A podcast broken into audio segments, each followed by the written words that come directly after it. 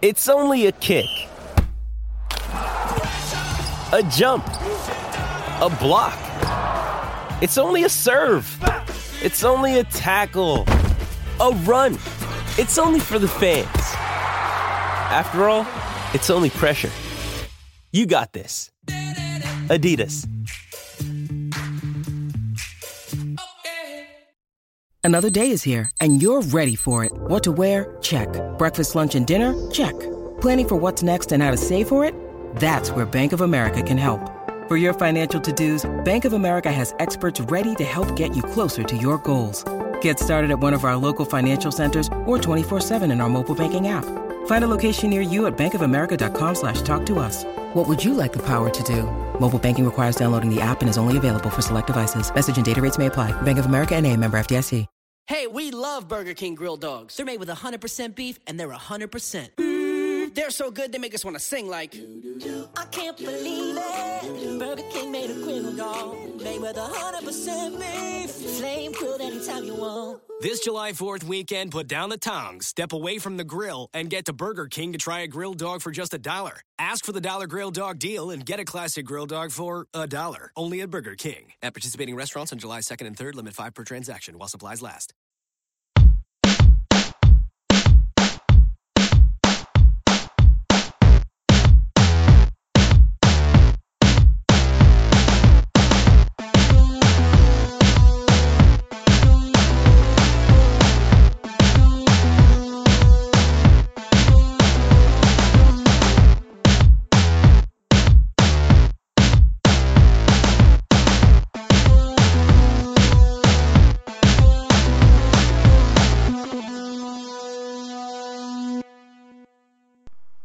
Welcome to part two of Real GM Radio's year in review for 2013. I'm your host, Daniel Leroux. In this part, I have three guests that are all affiliated with Real GM. First up is Jonathan Tjarks, second is Andrew Perna, and third is Shams Charania. We talk about the big moments of the year, the big storylines, and lots of interesting discussions, tried to take everybody in different directions and there's a part one if you haven't listened to that yet you can listen to it before or after. They don't build on each other. And after all three of them i'm going to give a quick take for myself of each one. First up is jonathan tjarks he writes for real gm and hope you enjoy it. Thank you so much to jonathan for coming on. Hey man how you doing? Doing well. So it's interesting with this format because the calendar year doesn't sync up with the nba year but i still think it's a it's a good exercise to kind of see everything in a larger scope so, what do you see as the biggest story of 2013 for the NBA? Well, I think really we look at the NBA Finals. It was just like the rise of four-out basketball. Both the uh, the Spurs and the Heat took their big men off the floor, and they're playing one in, four out, pretty much the last four or five games. And I think like basically everyone's playing like Mike D'Antoni these days. The floor is spread really wide. You get shooters all over the floor, and there isn't enough room to guard everything. So these modern offenses, I think, at some point you have to give up something. That's their design to do. And you can still see a, a team like Indiana or Memphis use the two posts and get get pretty far in the playoffs. But I think now they they are the counterpunchers, the two post teams. And instead of being a traditional way of doing things, they're like the new contrarian way of doing things. And really, four out basketball has really taken over the sport. If you look around the league these days. Do you see that more as a statement about personnel, or is it just taking advantage of kind of thinking about the court differently? Well, I think it's probably you know chicken and egg kind of thing. But definitely the math is there for the threes, and then with the way the game is played in the AAU level, it's just not very half court oriented at all. And as these guys come up into the NBA, they're much more comfortable playing without a big man in the lane clogging things up. And they, they like playing in space. And even the big men can shoot threes these days. That I think is the next really what you're starting to see in the college game is these big men who can defend and shoot threes, like Adreian Payne or, Austin, or Isaiah Austin possibly. Like that, those kind of like so basically the Serge Ibaka skill set. I think you'll start seeing more and more coming into the sport. Well, and going along with that, it's been really interesting to see the just how few true back to the basket centers exist in the league anymore. Even guys who have center size right now don't have back to the basket games more often than not. Yeah, I mean those guys are becoming rare and rare, and they, which, which in a way almost makes them more valuable because you can run a team out against 80% of the league pretty easily. Then you play the Pacers, you have to have different personnel matches with Roy Hibbert. It's just you have to be really, really big to be a good post player. I guess the main thing. Like in the on the NBA level, you better be a freaking mountain of a man to dominate the ball in the low block, looking back to the basket. If you're gonna be six eight, six nine, even six ten, you've got to get out in space because the NBA guys are so freaking big. You really can't post up these like seven foot two monsters unless you're a monster yourself. Well, and also in terms of back to the basket game now, you because of the way that they're blitzing guys with their back to the basket when they have the ball, you have to be able to dribble, pass, or shoot relatively quickly, which is also a change. You can't get those, you know, four second post ups and then going to an, into a hook shot because two or three seconds in, somebody's coming after you.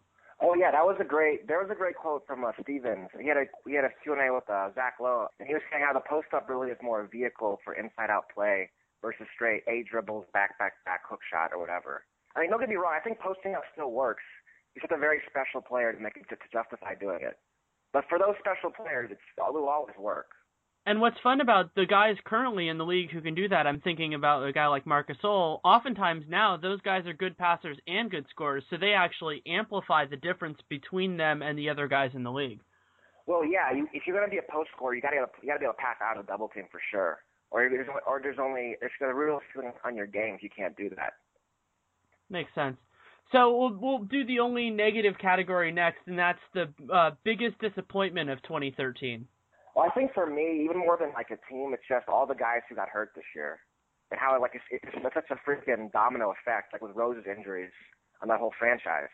It's just hard to see something like that happen. It's devastating. I think really like all the sports VU stuff if there's a way to know like a guy's knee is starting to have issues or something, or the Kobe's Achilles last year, that's where that's come really handy, I think. If we can figure out a way to know when a guy's knee is more likely to get hurt, if, that, if that's even the way how it goes. Do you have any operating ideas? I mean, obviously, I don't think either of us has the medical background enough to have it as really a theory of why it seems like there are more severe injuries happening more regularly now. Yeah, I really don't, because I haven't even seen how it was 20, 30 years ago to know what the differences were in terms of injuries. My suspicion is just the size of these players, number of games they play. That's that's my suspicion. I have no numbers for that, but I suspect in a 60-game season with fewer games every week, you would see fewer injuries. That, that's there's no way to know that though. That's just purely a guess on my part. Yeah, if I, I feel like if there were no back to backs in the NBA at all, even that change would probably make a meaningful difference because that kind of strain must be really hard on players. Yeah, and you and you almost never see a back to back at home either. It's always a back to back going on the road, traveling across the country. That's true. I hadn't I hadn't really thought about that, but you do see it far more often, and I'm guessing that's because of for attendance purposes because it's hard to expect fans to come two days in a row. Yeah, exactly, exactly. So moving on, I'm not going to do an MVP of the year because I think that gets a little bit sticky in terms of value. But who do you think has been the most outstanding player of 2013? Well, I mean, if anyone didn't say LeBron James to that question, I think you know it isn't even really a question. You know, it is just LeBron. He's he's the king. It's his moment. He's the prime of his career. He can do everything. We're just we gotta just watch just watch the show, man. Do you have a number two clearly in your mind, or is it between a couple guys? Well, I think clearly LeBron and Durant. Durant, I, I think he's getting there every year. What makes it so great is Durant's got a model to grow on every year. He can know like I have to do this better because this is what LeBron does. I got like LeBron's like his he's going at his goal basically. So he always has that thing to reach for. And I think he's pretty well separated himself from the rest of the pack. So it's one, two, and then then the list the interesting dynamic between the two of them also is that in terms of their physical attributes, they do it very differently because LeBron is just a physical animal in terms of size and speed, whereas Le- whereas Durant uses wingspan and he has a, a much better natural shooting motion and things like that to get it done. But then their end game is like if you looked at statistics is not not as far apart as it would seem. Yeah, I mean it's, they're just perfect for each other. It should be a really compelling thing for the next decade if we're lucky. I was talking with somebody recently about about that, and that the most interesting LeBron hypothetical would be if he picked up both of his option years, and then he and Durant were free agents the same year. Oh my God, that's crazy! I had not even thought of that. That's insane. I, I yeah, if they did, man, oh, I guess you get the Olympic team for that. But I didn't even thought. But I think the option year thing makes sense for the Heat because they're playing so low right now, just one year at a time, every year. Look at D Wade's knees, you know. And he's taking he has a different kind of risk because I think that it's pretty well understood that unless he has a catastrophic injury, and I would think you can make the argument that even if he did, that somebody will give him the full max because he's worth it. About LeBron? Yeah. Oh yeah, no question. Yeah, I mean, if you're sitting there and you're the Charlotte Bobcats and LeBron, heaven forbid, misses a whole year because of an ACL injury or an Achilles, you're still offering him the max if he's an unrestricted free agent. The one thing I wonder, like with the way LeBron plays, he plays so under control now. I, I don't think he will get hurt like a knee injury that because like he never really forces things anymore. If there's two guys, I'm just passes the ball. If he's gonna if he's gonna land, he'll be landing in a clear area. So he's not gonna go into traffic and force a bad shot and get hurt. Interesting. I'm like yeah. my personal perspective. Now I, I I still play a lot. I, I don't ever get hurt anymore because I'm always just never forcing things. And if I'm kind of lazy, I don't jump. But more importantly, like I'm not trying to get into spots where I'm going to get hurt with my feet. I know how to protect myself out there. Have you given any thought to how he's going to play when he gets older and his bu- he starts losing the speed advantage he has on everybody? Well, I mean, I imagine he'll just start becoming more of a power post player, be like Karl Malone kind of, just 18 foot jumpers, post ups, and passing.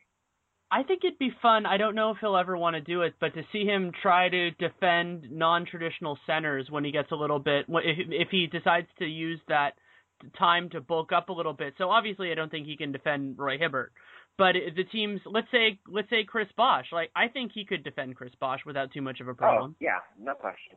I mean, you see him do it in the Olympics. He was guarding Gasol for a while. Yeah. Okay, so the next one on a similar line is the coach of 2013. I'm gonna go with uh, Spo. I feel like he doesn't get. I feel he kind of gets a bad rap for his. uh Obviously, the Heat kind of coach themselves, but not really. Spo has to pull all those buttons the right way. Like I did an article this year about how if you switch Spo and Scott Brooks, I don't think that he would have won the last two championships because he would not have stuck. He would have stuck with Joel Anthony and all kinds of things Spo did. And really, what, I think what makes Spo such a good coach is he has the respect in the locker room where he can make adjustments to the lineups and people will not freak out about it. They'll trust him in what he's doing. Because there's so many coaches who don't put the right lineups because of political reasons. And Spo's got no time for that. He's going to put the guys who's going to win, who he thinks will win, on the floor every night. Like, I don't think Scott Brooks thinks Perk makes his team win. I mean, I really don't. People mock Scott Brooks, but he's not completely clueless. It's just a matter of the politics situation and the team itself. He doesn't want to do that. The other part that makes Spoelstra to me remarkable of high level coaches is not only that in terms of guys with minutes, but in terms of combinations. It feels like he's willing to try anything to see if it works. You know, he might he's not going to stick with it forever if it doesn't work, but he'll try different things and that's led to some really interesting lineups for the Heat as well over the years. Oh yeah, that's one thing I like about Rick Carlisle in Dallas. It's like, yeah, he's just not afraid to try different things. That's such a thing. I think both me and you, we grew up watching Don Nelson at different points in his career. So it's just like, why not, man? You know, it's a long season. It's just not too cold. Just try different things. There's so many coaches who are afraid of failure. They're not willing to try, push the boundaries. That's something Spo and Carlisle both do really well. And on the season note, it would be interesting to see. I think that if Beasley can be a productive player for them, I think to me that's a big argument for Spoelstra for coach of the of the season because he was pretty much left for dead, even though he was uh, even though he had natural basketball talent in many ways. But to get what it seems like they're getting out of him is remarkable. Yeah, I think going back to what we were talking about earlier, it's all about getting guys in space. Like you get Beasley in a space where he can go one on one, and there's no one near him. If it's double, he can make the pass. Though he doesn't have to make too many decisions. Whereas if you're playing in a real like half court system with two big men, it's all about cutting and spacing and continuity. But if you play in space, it's just man, it's just basketball. It's like what the Suns are doing, kind of. All these guys in the Suns are playing career years. They're all playing in space. They're not having to. The game is very simplified for them. I'm guessing you would pick LeBron as your prediction for Player of the Year for 2014. Do you have a guess on who will be the who could be Coach of the Year for the next year? I'm gonna uh, I'm gonna say Hornacek. I love what he's doing in Phoenix. They're my they're my, my favorite team to watch now in the NBA over the last few weeks. They have really got it going right now, and they everyone is just clicking. And that that's a team like was left for dead by everybody. I mean, I was a huge Eric Bledsoe fan, and I didn't think he would do what he did for sure. No, no one thought he'd be this good right away, and I think Hornacek deserves a ton of credit for that. They've done an amazing job. I think you can make the argument that he's done the most with the least because you think about for me what I think about with them is their swingman rotation that they they're playing Bledsoe and Dragic together a lot which is helping resolve that. But you know other than that they have guys like Gerald Green who's a talent but has those flaws, PJ Tucker, but very few teams have done anything similar to what they've done with the talent they have. I mean, Miles Plumdog Plumlee. I cannot believe he's a good player, but he is. That's one guy I was totally wrong about. I mean, he's better than he was at Duke. He just he did nothing, and he's just he's playing great, great for them. The last category for this year in review is your single, the moment of the year for you. Well, I mean, I think for me, it's it's easy. It's Ray Allen, Game Six. That's one of those things. Fifty years from now, we'll be talking about. That was just that's what I mean. That's basketball right there. That was just incredible. Everything about that that whole game, that sequence, that play, you know, the historical implications just everything. That was just. I mean, I thought it was. We all thought it was over. I don't think anybody thought at that point that Heat were going to win, but the Heat pretty much. And they were. I think they down five, right? Is that right? Five points with 20 seconds. That's, it was. Yeah, I think it was five, and then yeah, because the free throws, and then and he made one. Kawhi made one of the two. That sounds right.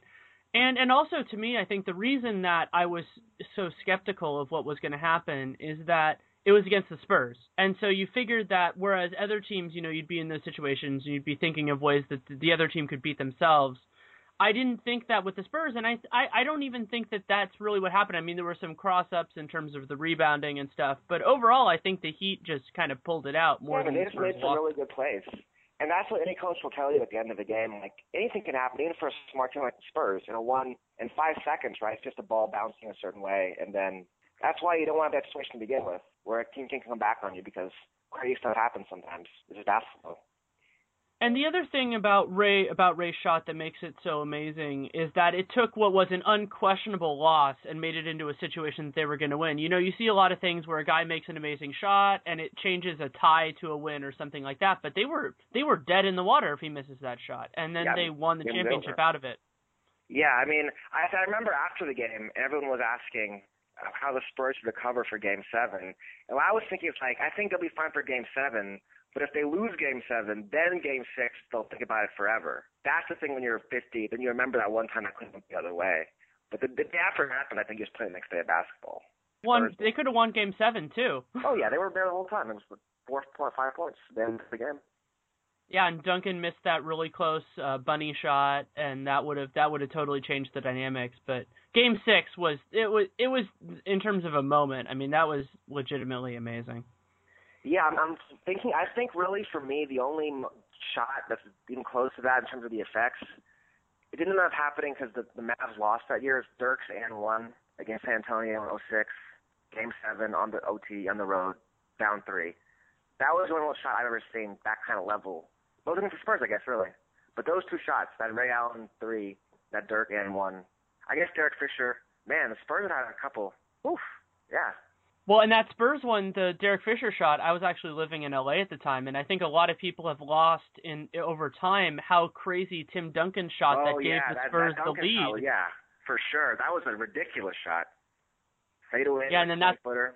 And that's what led to Shaq's quote of one lucky shot deserves another, even though I didn't see Duncan's shot as being particularly lucky, and I saw Fisher's shot as insanely lucky. Well, yeah, I mean, it's 0.3 seconds. I didn't even know that was possible. And I was, I was like, that's even. I think everyone who played basketball did that for like years after Derek Fisher shot. You know, Yeah. this little shot, man. Yeah. Well, thank you so much for taking the time. Have a great New Year's, and look forward to talking to you in 2014. No problem, man. Have a good one. Thanks again to Jonathan for coming on. You can read him at RealGM, and you can also follow him on Twitter at Jonathan Tjarks. That's J O N A T H A N T J A R K S. Next up is Andrew Perna, who also writes for RealGM. Runs about 15 minutes. Hope you enjoy it. Thank you so much to Andrew for coming back on. No problem, Danny. Uh, anytime. Let's start with your story of 2013. Well, I chose uh, kind of a more personal story for for the year. Happened in April slash May. Um, you know, not from the Boston area, but I've been covering the Celtics for four or five years up here on a pretty regular basis, and um, of course, the end of the Pierce KG Doc era came this summer uh, when the Knicks eliminated the Celtics. It wasn't known exactly what the future held for the team, but there was a palpable feeling, I think, in the arena that night that it was kind of over. You know, in some way, shape, or form. We didn't know exactly who was going to go or in what order, but it seemed like that was the end. And for me, that was a huge moment, I think, for more than just one franchise. It turned out three franchises affected by that, with you know KG and Pierce going to Brooklyn and Doc going to Los Angeles. At this point, everybody having varying degrees of success uh, in their new eras. But it was it was a cool moment, I think, for me to experience personally because you could just sense the emotion in the locker room after the game from all three of the guys. You know, Doc is obviously famously a very emotional guy, and he did not hold back then. You know, sensing what was going to happen, and then you know, of course, earlier this month he comes back to Boston and welcomed with a warm reception, regardless, you know, of how things ended. Uh, and and KG, I mean, Pierce, lifelong Celtic, you could just kind of tell that he might have been at the end of his rope or at the end of his run with the team, and you know, come to find out that was the case. And uh, and KG, who can be a little prickly with the media at times, was very retrospective and um, almost reverential uh, in his end of the season interview. So it was cool to see that different side, and you could just kind of see the doors opening to a new era and and things kind of being set in motion. You know, even though it turned out to be months before anything officially ever happened.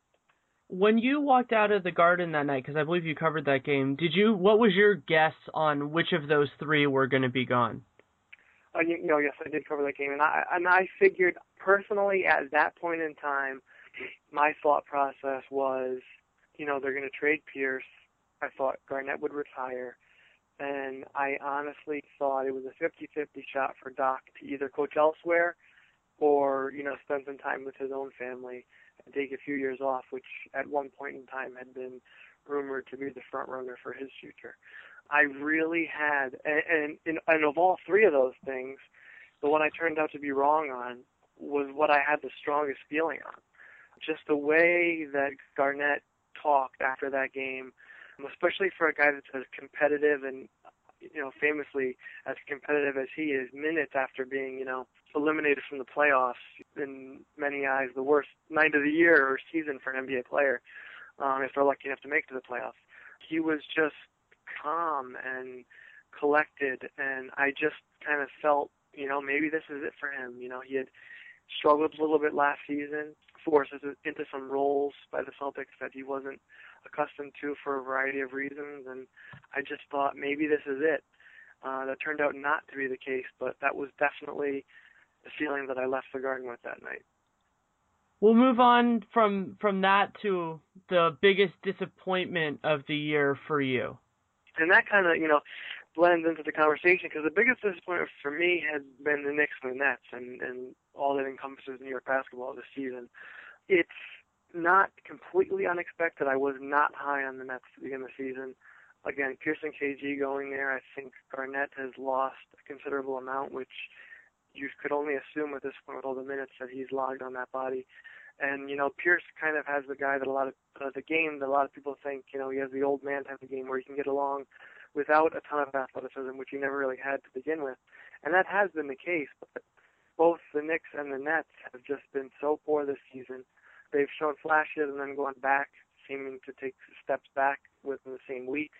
And in the Eastern Conference, we needed these two teams to kind of put up a decent fight to keep it from being just a running battle between Miami and Indiana. And at this point, God forbid anything happens to either of those two teams because we would have absolutely no race in the East.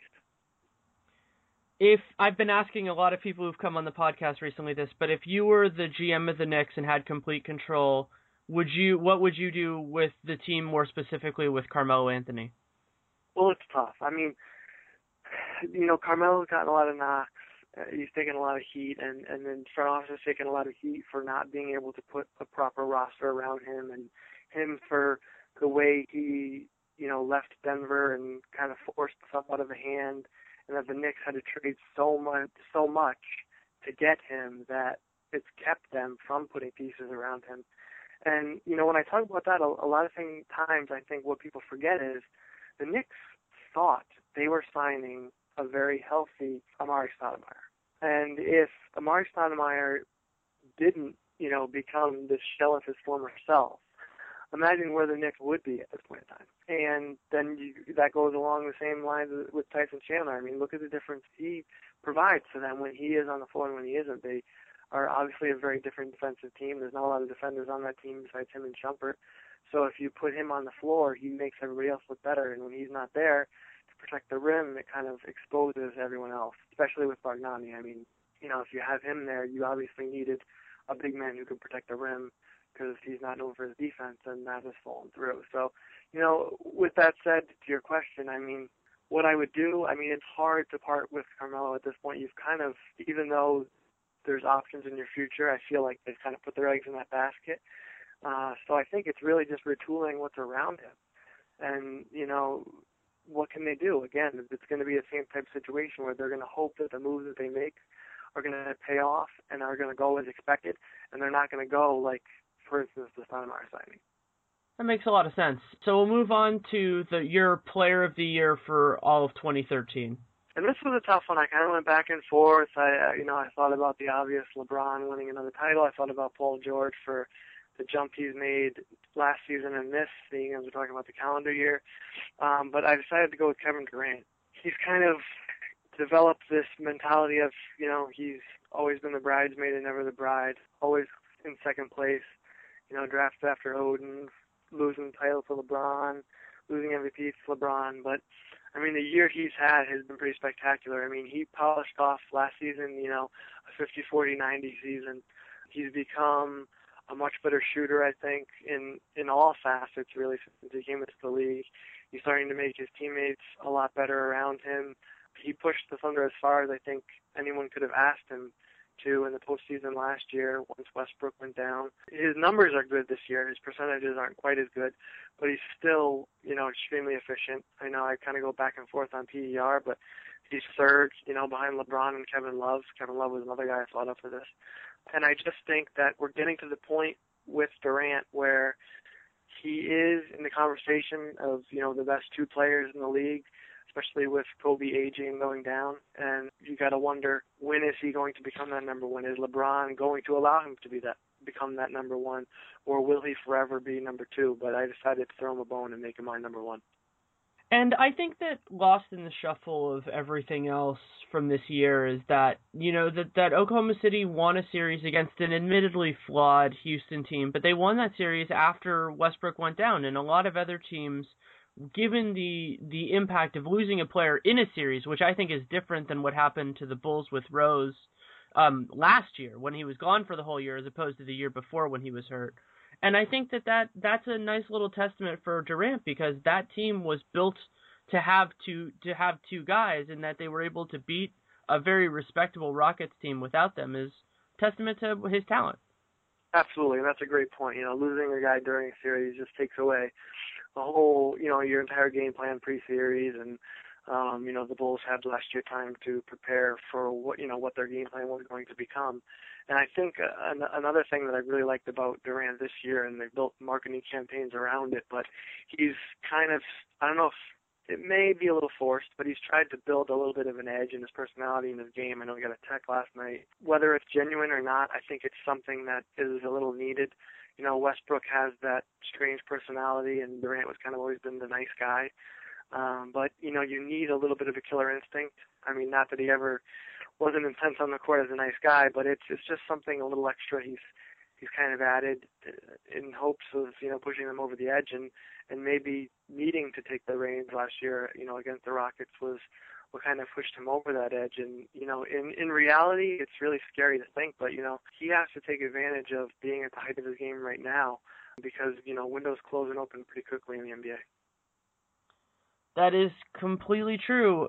Who was your pick for coach of 2013? You know, again, a lot of candidates, but uh, I went with Frank Vogel. I think what he did with the Pacers last year, some of which bled back into 2012, um, was pretty tremendous. And handling losing Granger shortly before the season, having him only play five games, overseeing kind of the development into a superstar of, of Paul George, continued development this season, overseeing Stephenson become capable starter in this league, which a lot of people didn't think was possible. Hibbert, you know, continuing to be a tremendous defensive force. keeping that team along the same lines with, with a team mentality, especially you know as a younger coach, a guy who didn't come in with a pedigree, and yet he's gotten all these guys to completely buy in uh, in his fourth season to you know a team approach. Um, Stephenson's uh, triple double exploits notwithstanding, yeah, I, think Vogel's done a tremendous job. I think he did. A, he had some great game plans against Miami in the Eastern Conference Finals. Obviously, aside from game one, taking Hibbert out uh, on the final play, which may have determined the series at that point because you know they just exchanged when the loss was the rest of the way. But you know, I think Vogel's done a great job. And again, he doesn't necessarily, you know, he doesn't have a LeBron. He doesn't maybe doesn't even have a Dwyane Wade. He may in the future with with Paul George in the very very near future. But I think he's done a great job. And, and again, a lot is going to go on to what happens in the playoffs against Miami. But this is 2013, and that will be 2014 it's been a really remarkable thing to see what that team can do without really a go-to crunch time scorer in the previous time, and then we'll see if Paul George can become that in a playoff series. Because especially against Miami, because if I've been thinking about with the Pacers is you know can Paul George do what he's been doing with LeBron on him for the entire fourth quarter? And that's going to be the test. I think that might be the most important question of 2014. Oh, absolutely, 100%. I mean, you even saw, I mean, and it's not just with LeBron on him, it's then with also having to guard LeBron. I mean, on Friday night, Indiana played Houston, and yeah, they blew them out, but in the first half, he was shadowing Harden, and, you know, he offensively, he was awful. At what point does Vogel, number one, I think, need to start thinking about lessening George's workload on both ends this regular season in preparation for the playoffs. I mean, you see all the good, the really good, savvy teams do it in, in Miami and San Antonio, and I think even though George and the Pacers are young, they're going to have to eventually think about doing something like that. Because as you said, you know, it's great if, you know, George is putting up 20, 25 points, but when they need 10 from him in the fourth quarter, you know, against LeBron when he's have had to chase him for you know 30 minutes already, and he's already had him on him for 30 minutes. You know, is he going to be able to come through? And you know that's probably going to be you know the deciding factor, assuming these two teams do meet in the conference finals. And we'll we'll end on what your pick for the moment of the year for 2013. I you know I apologize for going a little further mental. I did with the uh, the Boston era ending as my story for my moment, uh, I'm going to go with David Stern's final draft pick announcement um, this past June. Um, it was Phoenix. You know, it, what Stern has done for this league has been well chronicled. Somebody of you and I's generation really only knows him as commissioner and, you know, the things that he did for this league, a league that was struggling in the early 80s with cocaine and public perception and revenues and the league that it is now that's become so much more mainstream, building things with Magic and Bird and Jordan and to LeBron where we are today. There are definitely flaws in the league when it comes to you know structures of things and people are always going to find complaints and issues with the CBA and now we're seeing a lot of it with the draft lottery process and stuff like that. But I, you cannot discount, I think, what David Stern did for the league. It's hard to tell if you put things in a vacuum if somebody else would have been able to do the same thing in his place. I tend to say no. And, you know, to see him have that love-hate relationship with the fans in New York every draft and to see him kind of play it up in the last few years and then kind of embrace it uh, for his last first-round pick and the way he's handled things with Silver as well. I, I think him making that last pick and the fans saluting him was a pretty cool moment this calendar year, and it's something that I, I'll, I'll remember. Well, thank you so much for taking the time. That's a that's a great way to end this, and best of luck in 2014. You as well, Danny. Thanks. Take care. Thanks again to Andrew for coming on. You can read him at RealGM, and you can follow him on Twitter at Andrew Perna. That's A N D R E W underscore P E R N A. Last up in terms of guests is Shams Charania. He writes for RealGM.com, and our conversation runs about 15 minutes. Really enjoyed having him. Thank you so much for coming on. Yeah, no problem. Appreciate you having me on. It's great to have you. So, when we're looking at all of 2013, I figure the good place to start is what you feel is the story of the year. I would say what captivated me most was just the Heat's run toward a back-to-back championship. Obviously, when they first got together, everyone seemed like it would be a cakewalk for them year in year out in the playoffs. But what just captivated me most was just how, how much of a battle they got out of Indiana, and then obviously San Antonio in the finals. Two hard-fought seven-game series. LeBron having to just pull everything out of his all his tricks, and just how hard both both the teams played them, and obviously LeBron winning his second straight Finals MVP after everyone basically piled on him after he made his decision to sign with Miami. And really, he won back a lot of fans in the process through all that. Now you're seeing him back on a lot of commercials. Continued rise of LeBron and the Heat, of course. And it'll be interesting to see how that conti- goes into 2014 because there's so much uncertainty with this team. But they were they were, to me at least, clearly the best team of this calendar year. hmm Yeah, for sure. You had teams like Indiana, Indiana come on late. Teams like Oklahoma City fall because of injury. But yeah, I think that he obviously were the best team of 2013. Uh, you have Indiana coming on right now this season as one of the best teams. Portland, obviously. Golden State coming out of nowhere. But yeah, the Heat are obviously the class of the league right now. Moving on to the only more depressing topic that we're going to talk about, but what would you say is the biggest disappointment of the year of this year? Yeah, league wide, I would just say the biggest disappointment would be all the injuries that have just decimated and you know, in a lot of ways stripped the league of a lot of fun. You know, you hear a lot of players and coaches talk about how you know if guys like Derrick Rose or and Russell Westbrook are healthy, the league is in a better place, and that's so accurate. Just going back to the playoffs last year, a healthy Derrick Rose have made a big difference, and he went down again obviously this year. And then Russell Westbrook getting hurt in the playoffs last year probably stripped Oklahoma City of another chance at making a run in the West. Kobe going down twice now. And a lot of people forget in the finals, Tony Parker was amazing that first game. Uh, he got a little bit of an ankle injury as the series went on uh, in the finals against the Heat. So that obviously hampered him a little bit.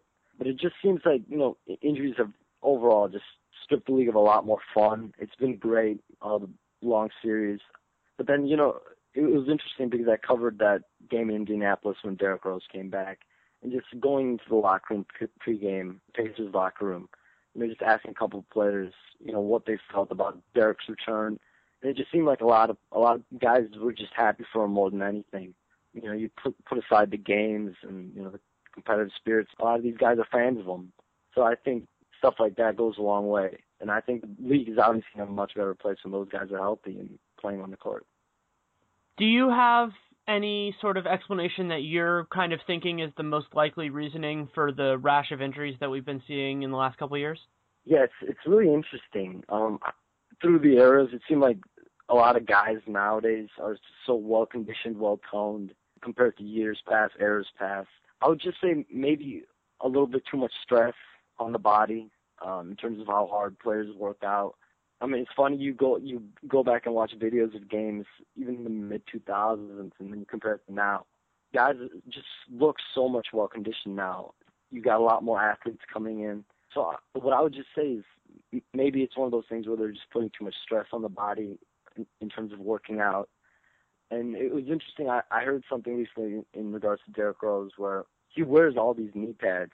You know, he wears knee pads. He wears armor type padding underneath his jersey. So I think all that goes a long way into you know not allowing your body to just do what it's supposed to do, and you know shielding it.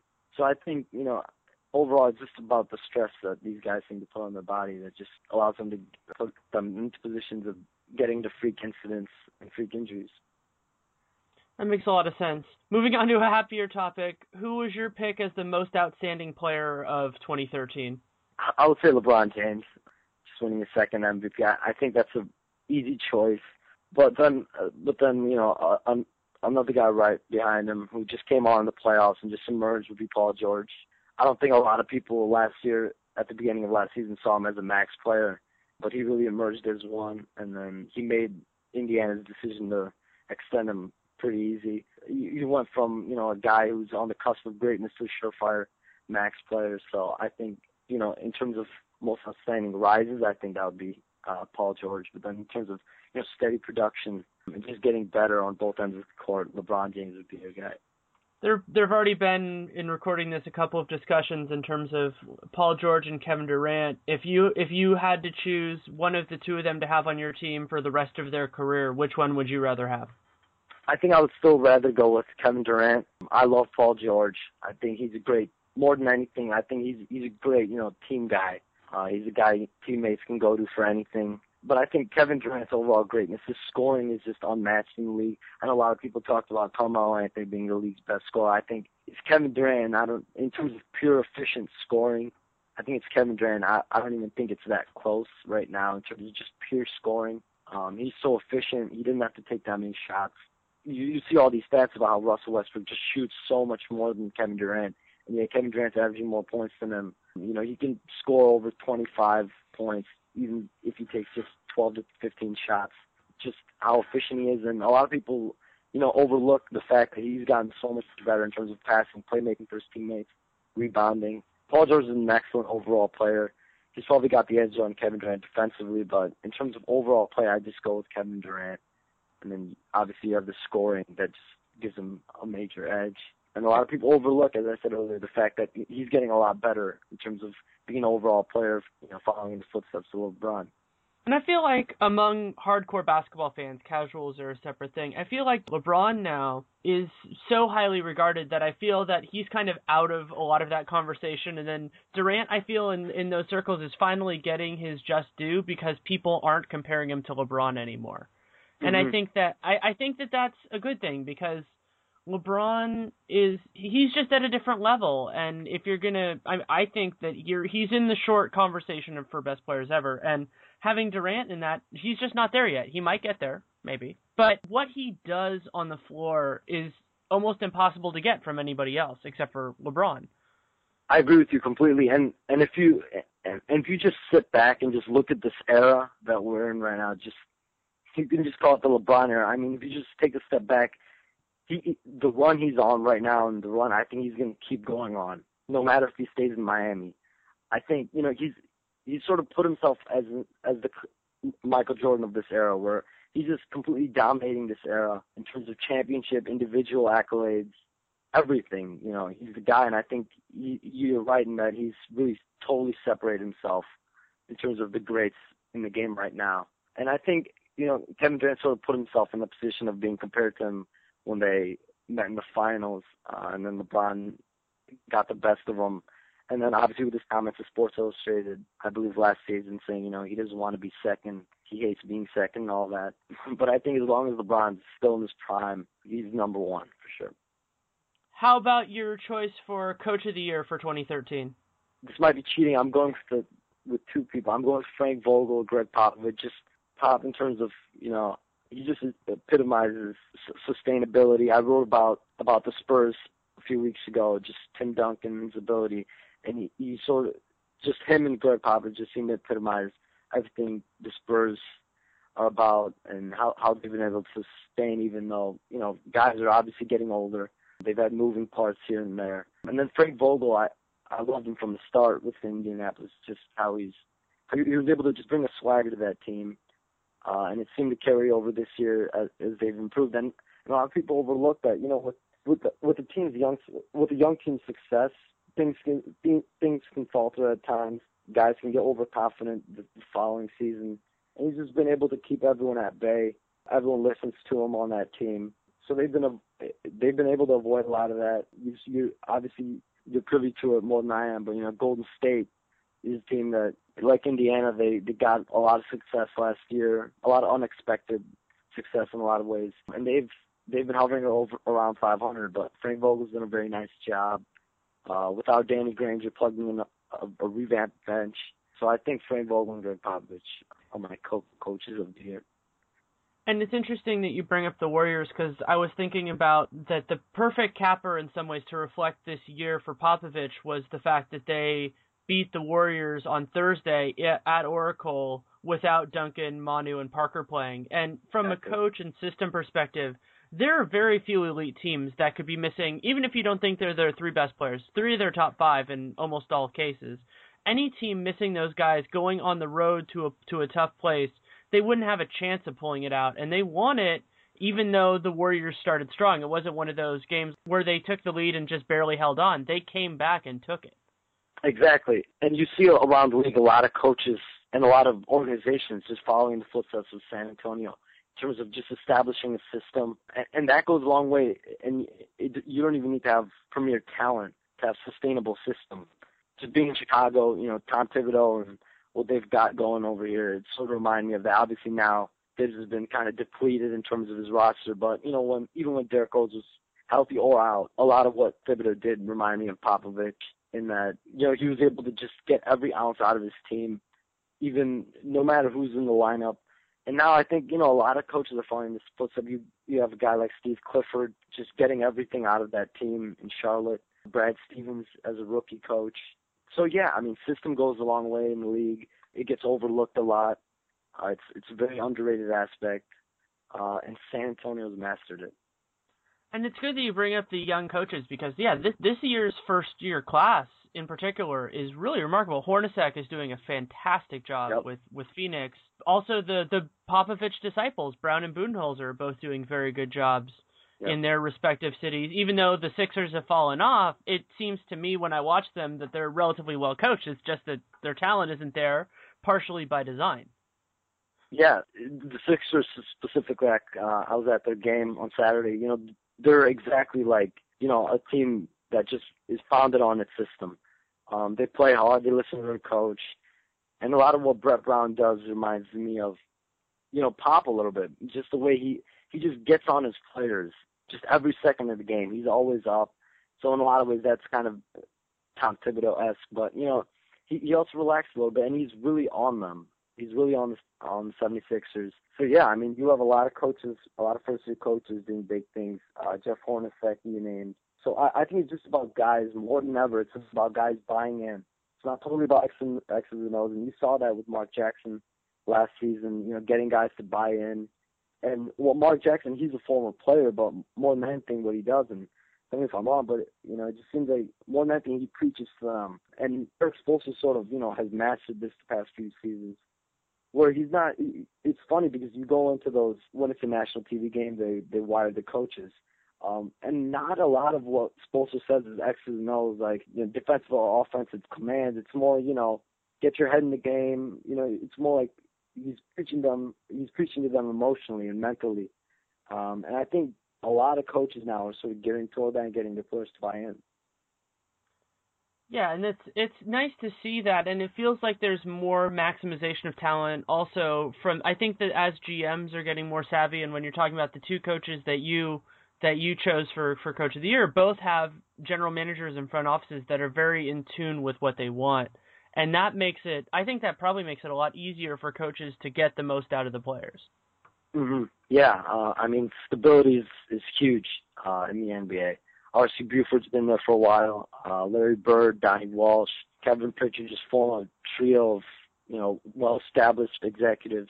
So stability is is huge, and a lot of people forget Pop is in tune with a lot of the decision making on the on the management front in San Antonio. So I mean, it's no coincidence you see a lot of this you know stable and established franchises staying at the top right now. And I'll let you go on your moment of the year from 2013.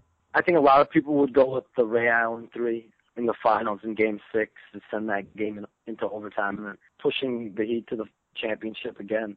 But what still sticks in my mind, and I wrote about this after the game, after that game, was LeBron's his his transcendent moment in the finals where he had the the block on Thiago Splitter, he had the assist for the three, and then the following defensive position uh, possession, he had the steal uh, that led to to a dunk. Uh, just being in the arena uh, in Miami, it was just unbelievable. That just watching that sequence live, the best example of greatness and just everything LeBron's about in one possession. Um, he did everything on the court. So that that moment is still in my mind. So I would go with that for my moment of the year. Well, I'll let those be the last words. Thank you so much for coming on. I appreciate it, Danny. Have a good one. Thanks again to Shams Charania for coming on. You can read him at Real GM, and you can also follow him on Twitter at S H A M S C H A R A N I A. It felt appropriate to end this with a few of my own thoughts on the different topics that were discussed in these two parts of the year in review. In terms of story of the year, I think there are a lot of good candidates, including the disparity between teams, especially how many bad teams there are right now in the league and possibilities with tanking. But the big story is the dominance of LeBron James in the Heat. he had another fabulous year. As I talked about with Ethan, I think he's done, LeBron has done an unbelievable job turning his weaknesses into strengths. His defense and his shooting have become things that teams have to account for, and he and the Heat beat an excellent Spurs team, a well-coached Spurs team, and a team that was playing well. Tony Parker's injury did take some of the sizzle out of the Spurs, but they still were a remarkable team and led to a fabulous finals. Player of the year, unsurprisingly, LeBron James. He was absolutely amazing in the regular season and the postseason, and has continued that with whether you want to call it MVP, you want to call it most outstanding for the 2013 2014 season thus far. Coach of the year is Gregg Popovich. I, I agree pretty closely with Arturo Galletti that Popovich is pretty much the coach of the year, whether or not he wins the award. And while that goes for seasons or that goes for calendar years, it was certainly true for 2013.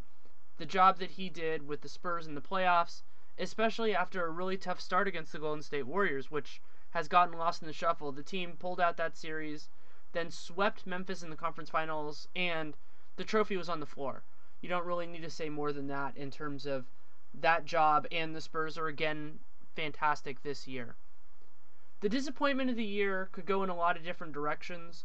I think that the best way to articulate it is that the injuries that we have seen, while disappointing, and Tom Haberstroh wrote a nice piece about how it's not really unprecedented, but how it has robbed us of so many great matchups in the playoffs and the regular season alike. I wrote in a non-national games of the week piece that it was really legitimately shocking that as of early part of the season, Derrick Rose and Kyrie Irving had never played a game against each other. And fortunately, they got one in before Derrick Rose got hurt again and will presumably miss the rest of the season. And I think it's unlikely they'll face each other in the playoffs.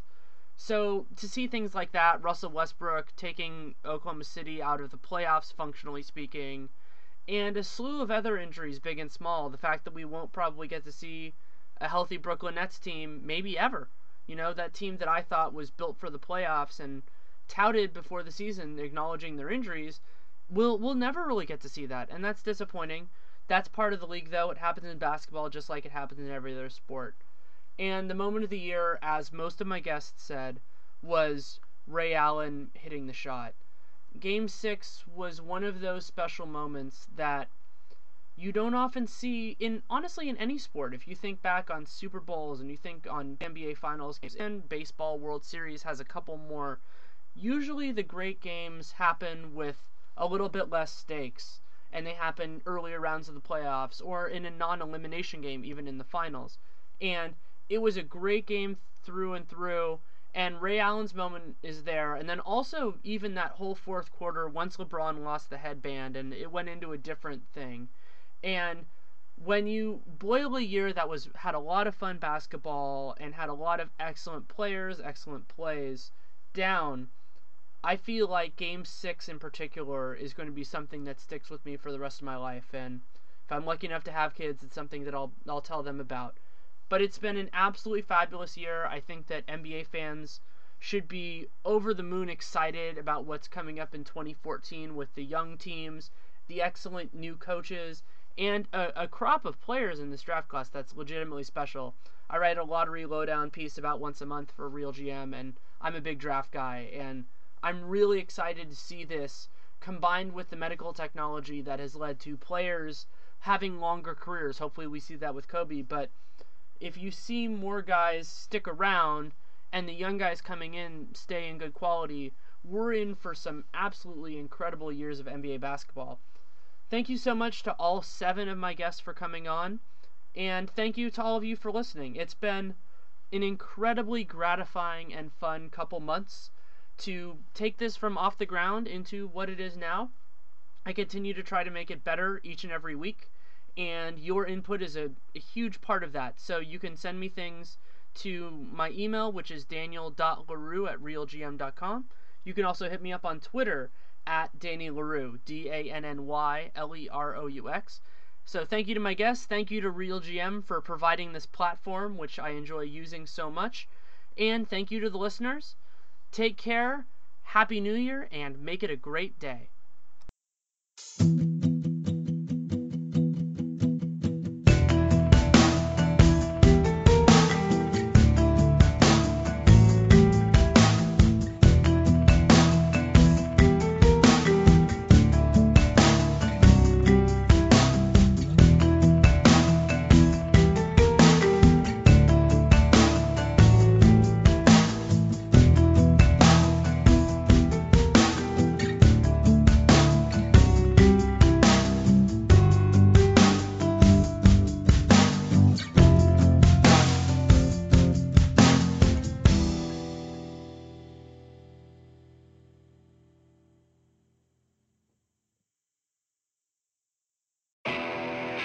Napa guy knows the only way you'd give a freshly minted driver a brand new car is if he promises to never drive it. Instead, let him grind the gears and knock over the neighbor's mailbox in something a little more suited to his skill level. And with over 400,000 parts and a little Napa know how, he can safely drive something that's nearly as old as he is. It's not perfect, but it's perfect for him. That's Napa Know How.